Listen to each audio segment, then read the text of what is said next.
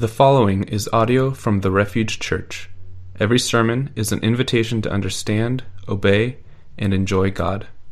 More information about the Refuge Church is available at therefugechurch.us. Good morning, good morning. Yeah.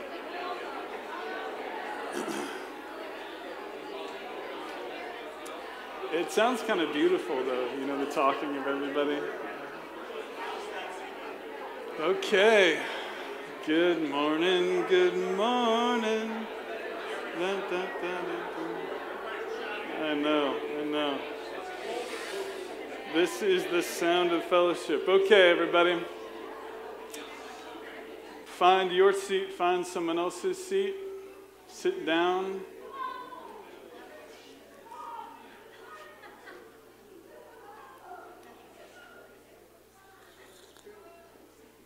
Someone sounds in crisis over there.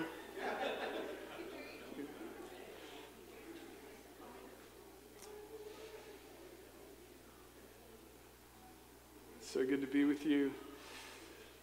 Let's start with a prayer that the words of our mouth and the meditations of our heart will be pleasing to God. I just want to give you a couple seconds to come before God yourself and show Him what's inside of you and invite Him in to do His work in your soul this morning. So go ahead and take a couple seconds just to offer your heart to God.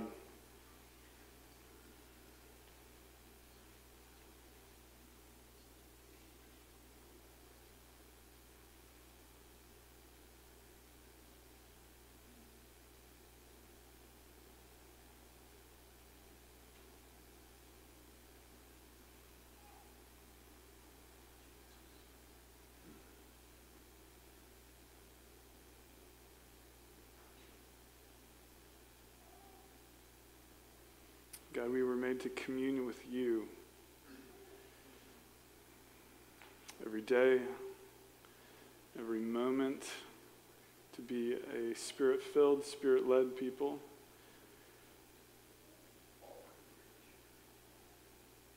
God, we ask for your mercy this morning to see ourselves um, coming to you again, to be cleaned out, filled up, refreshed in your presence.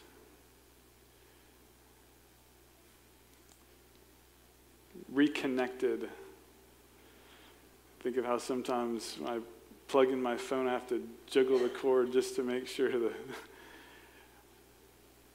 gets the power that's needed. And I, I can be like that some, some Sunday mornings when we come here. We feel like, man, I just I need an adjustment.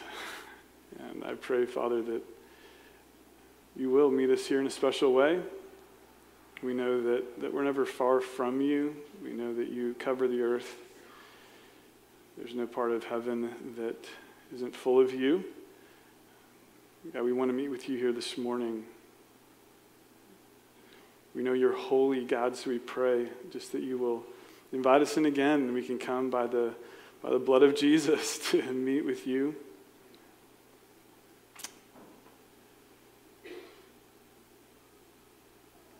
Pray for this in Jesus' name. Amen. What are you in the middle of right now? If, if you're in the back and standing up, there are seats. Actually, there are five. Prime, prime seating here, the, the really expensive rows. That's why no one's here. If you want to sit down. Um, what are you in the middle of right now? The book of Philippians was written from a prison cell. Paul's life probably looked like it had reached a dead end. But that is not how Paul sees his life.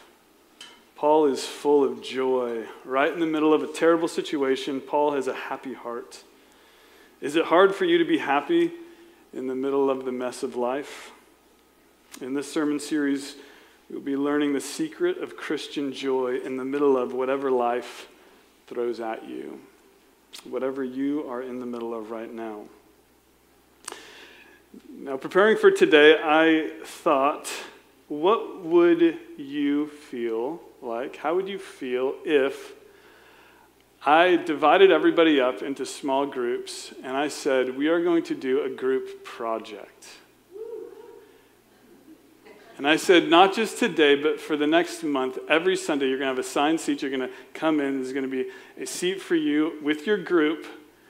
And we're going to have a project, not just a project, but a project that you will be graded on. How are you feeling right now? Yeah, right? Don't worry, we're not going to do that.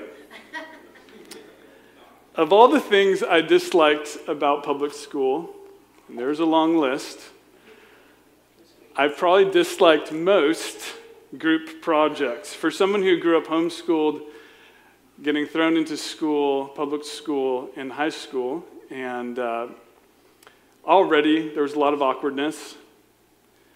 And then you get connected with a group of people that you are, not to be a pessimist, but you're pretty sure they're not going to pull their weight in a group project. You know, you haven't chosen them, they've been chosen for you, and you get thrown together. And it isn't just for laughs and giggles, it's for something significant. It's for a grade, a grade that will affect not just the project, but you're grading the entire class and then your GPA, you are, you are leaning on relying upon this group of people that you have not chosen, you probably wouldn't choose to be with. One thing we do learn from high school group projects is that group projects are not the way to get things done. Amen? Is there any wackos out there that really like group projects?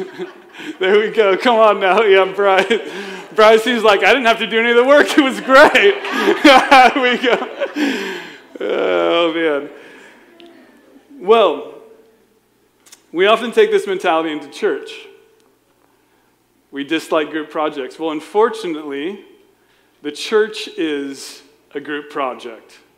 To be a part of the family of God is, by definition, a group project. It's not an individual project, it is something that we do together. And there is probably in the history of the world no group more unlikely to succeed if you just look at the people that are thrown together that you wouldn't choose, you didn't choose, that are thrown together to make up the people of God. And that's what it looked like in Philippians, where the first people in the church are Lydia, right? She's an outsider, wealthy, businesswoman, successful, but not someone you'd think that would be welcomed in to the church.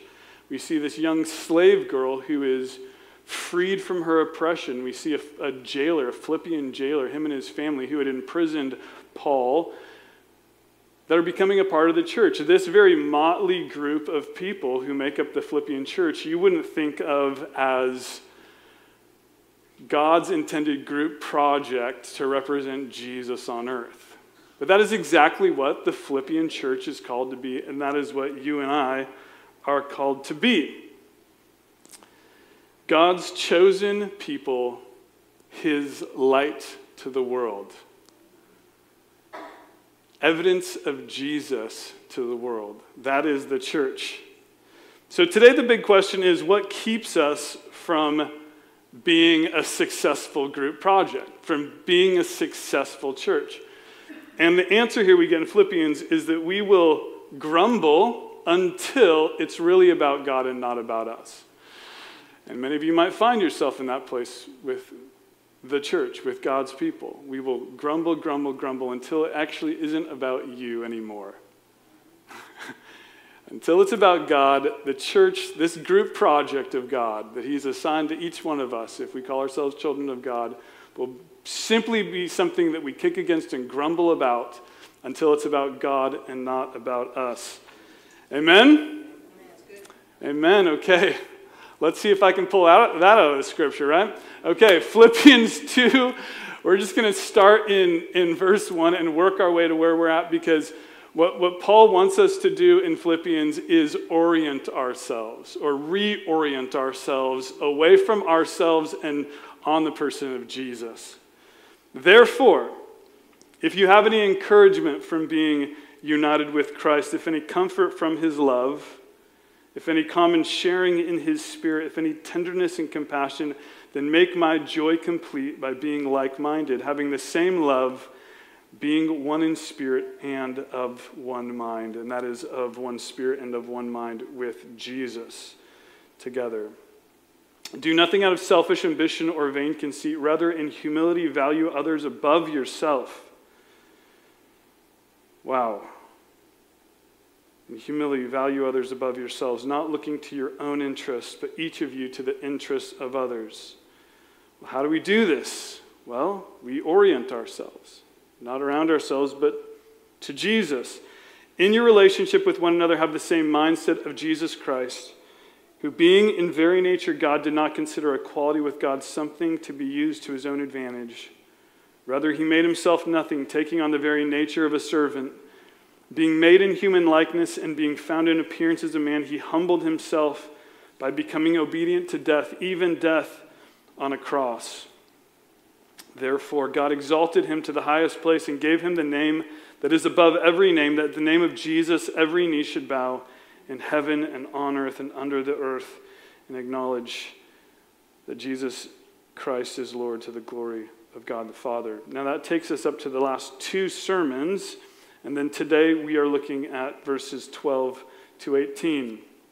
Therefore, dear friends, as you have always obeyed, not only in my presence, but now much more in my absence, continue to work out your salvation with fear and trembling.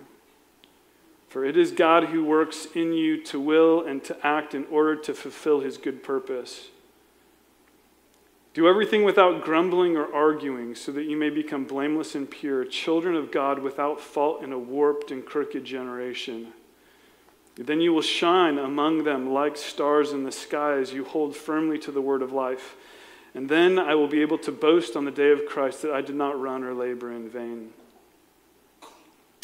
But even if I'm being poured out like a drink offering on the sacrifice and service coming from your faith, I am glad and rejoice with all of you. So, you too should be glad and rejoice with me.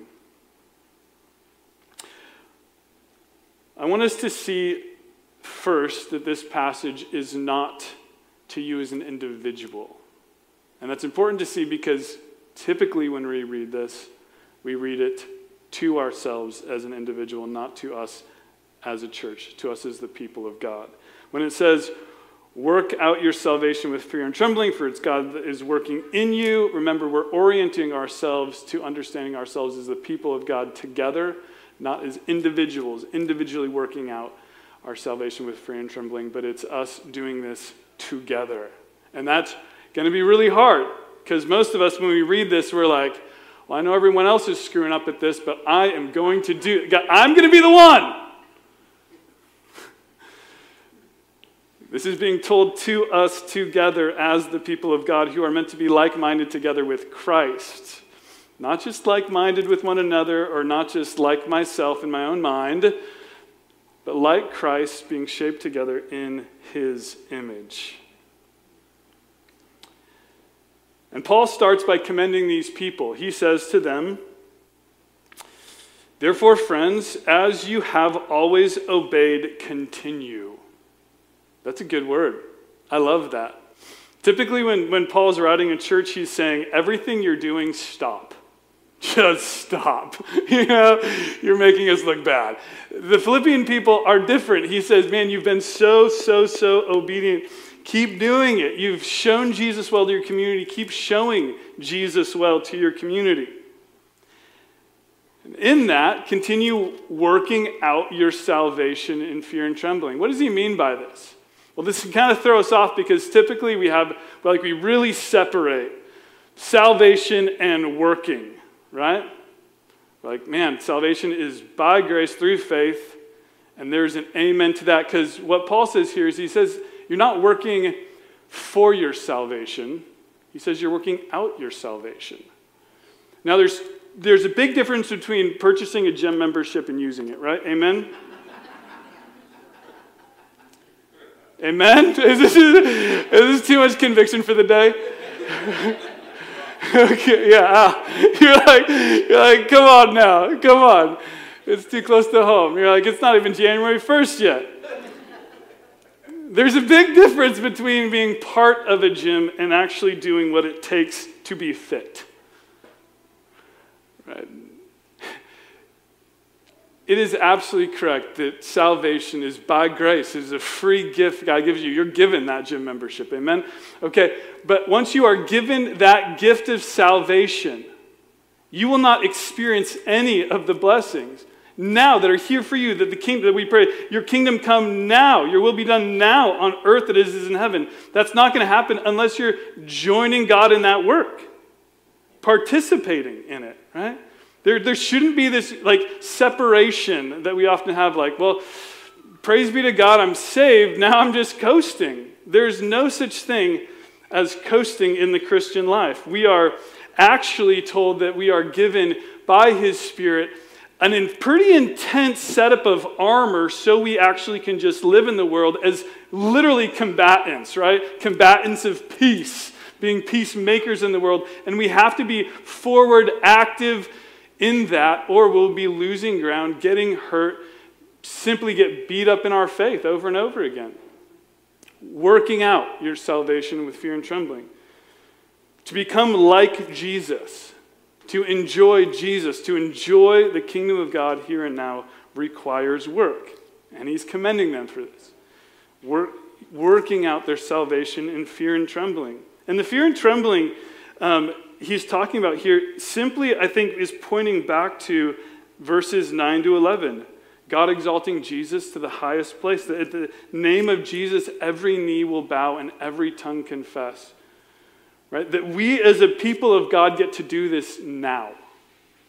We don't have to wait to exalt Jesus, to celebrate Jesus, to praise the one who saves us from our sin, who heals our souls, who fills us up, who loves us unconditionally. We don't have to wait to bow our knee till someday in the future we get to do that now. That is the fear and trembling of the church, that we acknowledge Jesus Christ for who he is as King of Kings, Lord of Lords, Ancient of Days, Lion of Judah, Alpha and Omega, the beginning and the end. Praise God. That is who we serve. Amen?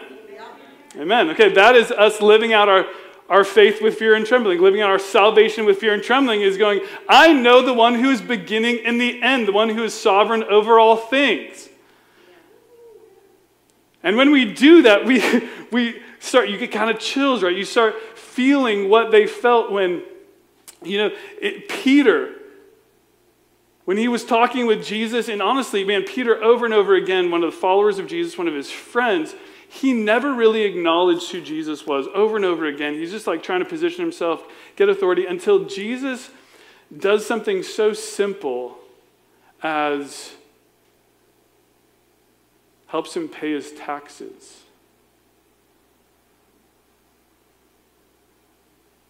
And all of a sudden, Peter's astonished. Peter's afraid. He's, he's afraid because Jesus is more than what this world can offer. These disciples who, man, they just think Jesus is a sleeping bum in the boat. And all of a sudden, Jesus steps up and he calms the storm. In a moment of absolute stillness, rest, they're afraid. It's fear and trembling. When we start seeing that God actually showed up on earth in the person of Jesus, and he showed up with absolute authority and powerful peace. And what do we do? We grow afraid. Because he uses his absolute authority not to recklessly go around slaying people with swords but to give his life as a ransom for many, right? And, and to that King of Kings and Lord of Lords, to that sovereign, to that Alpha and Omega, to that Lion of Judah, to him is the one that we are filled with fear and trembling, and we bow our knee now, right? Amen? Yeah. That is what he's talking about here. Therefore, since you see Jesus for who he is, Continue in that, living out your faith, working out your salvation in fear and trembling, because when you see the fruit of that, when you see your life lived in that proper context, you will find that it is God at work in you. In those moments where you're like, wow, that just happened. All of a sudden, you're like, man, I'm discovering God at work in me. It wasn't because I was better or cooler or neater or funner or charismatic. It was because God was at work in me, fulfilling his good purpose on earth, not my plans. Therefore, dear friends, as you have obeyed, continue obeying. God is with us, God is at work. The teacher has joined the group project. So, what hinders that church who is following that God from succeeding in its group project?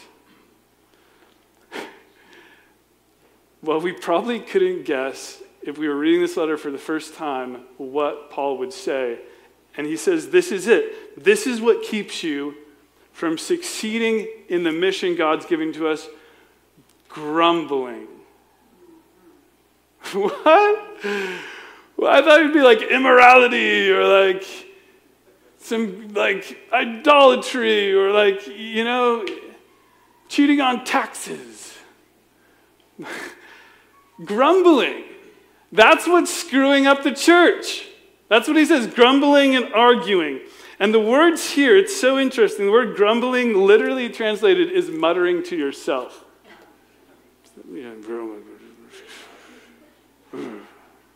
You know, you do it. You know what I'm talking about.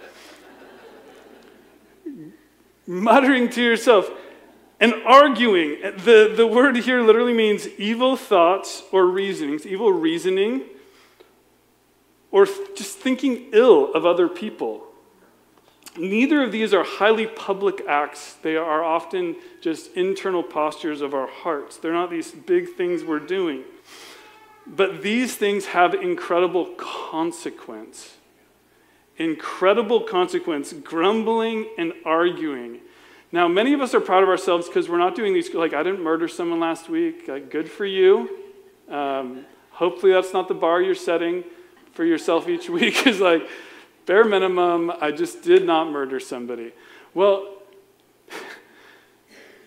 there's something insidious that takes root in the people of God when, when all of a sudden we, like the Pharisees, make it about all these like all these things, all these very public things that we're not doing, but in private, our hearts are corrupting and they're, they're, they're just growing sick. By muttering and just thinking in ways, and they literally ill thinking, right? Sick ways of thinking, and that's often about the people that God is putting in our group project. Those that we're sitting alongside and should be worshiping this incredible Savior with, but we are muttering about them. And that is keeping us from being pure and blameless. This murmuring and ill thinking that's keeping our hearts from communing with God and one another.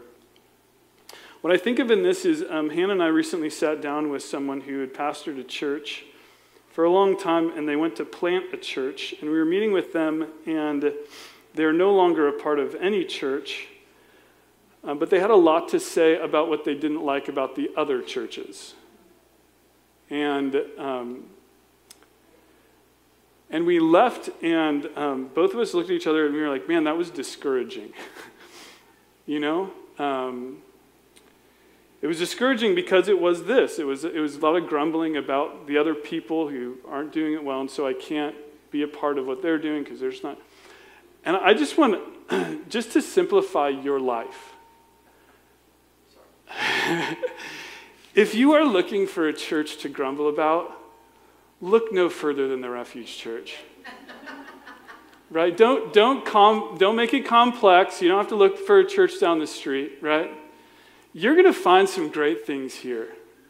Right? You can probably look back on today and be like, you know what?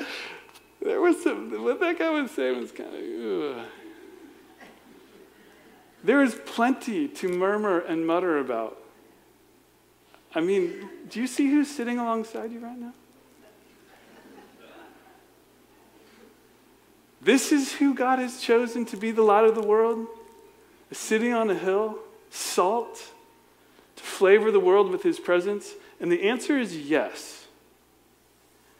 And the way you are going to miss out on that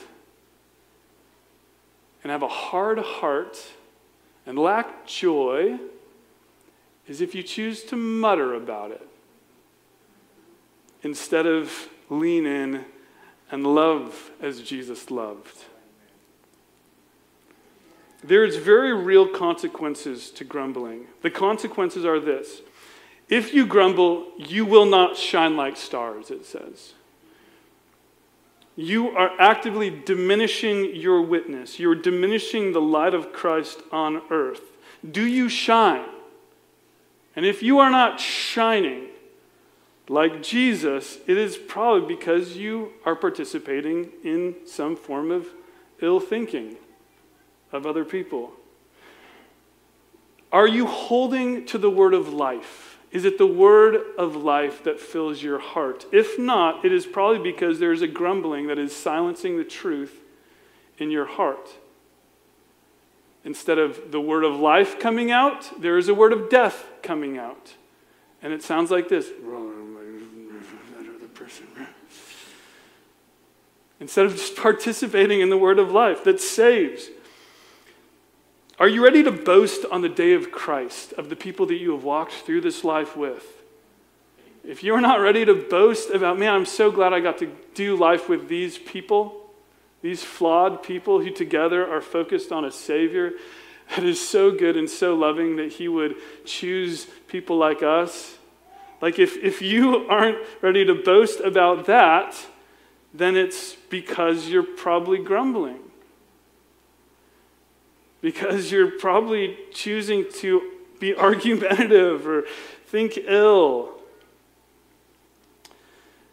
Are we a shining church? Are we a shining people together?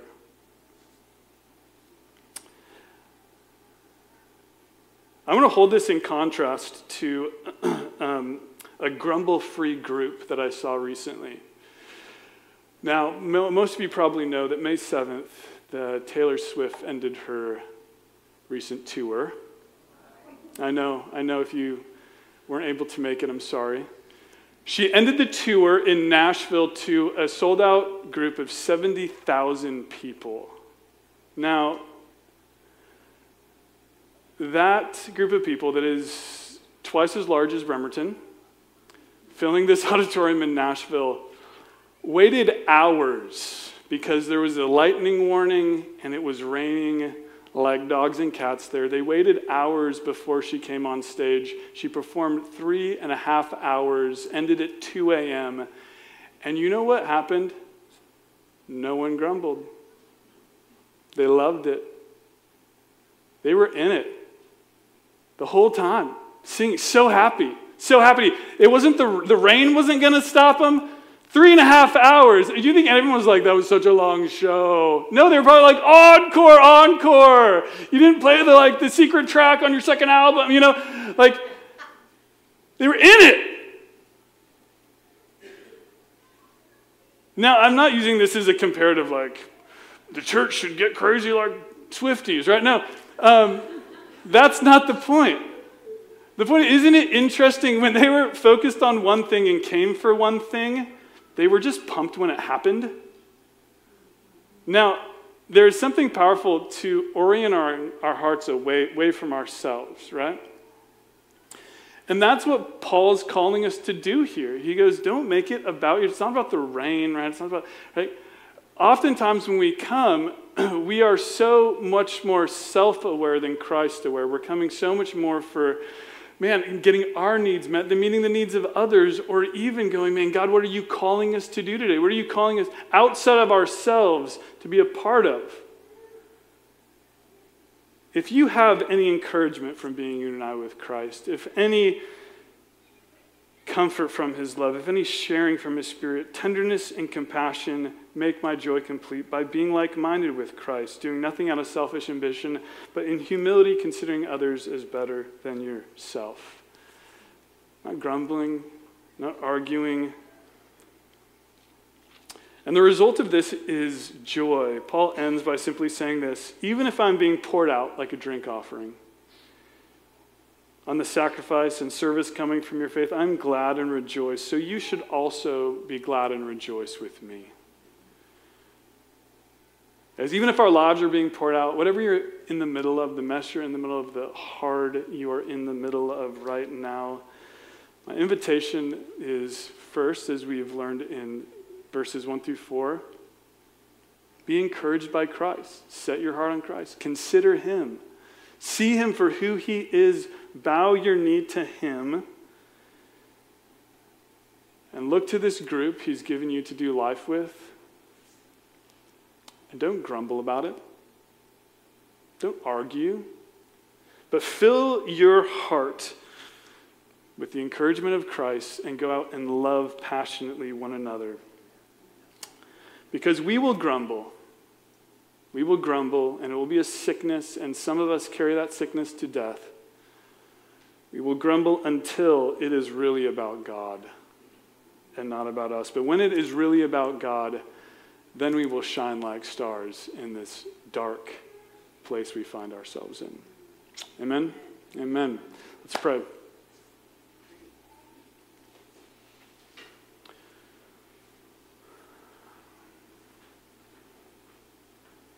Father, we just we thank you again for the gift of your son Jesus who came to serve not to be served came to save because we so desperately needed a savior came to show us the way home god i pray that our hearts will be so full of this uh, just we, we worship, that we are full of praise and we overflow with love. God, we do pray that when grumbling or argument or angry or evil words try coming out of our mouth, God, you'll just put a stop to that. God, you'll, you'll fill us with conviction. God, we'll repent of that. And so we can deeply love you, one another, and be your light to this world this world who is so, so needing light right now. As we pray this in Jesus' name, amen. Amen. I invite you to take communion with us. And in taking communion, um, we always invite you to do it as an act both of worship and confession. If there's something on your heart that you just feel has been keeping you from God or one another, is a great time to confess it before you take these elements that remind us of the price Jesus paid to forgive us of our sins. Um, on the night he was betrayed, he took the bread and he broke it, said, This is my body broken for you. He took the cup and he said, This cup is the new covenant in my blood. Whenever you take this, do this in remembrance of me. So make it right with God and others before you take this. Man, if you want to come and worship, please, please take that with us. If you need prayer, uh, Ibrahim is also over there to pray for you.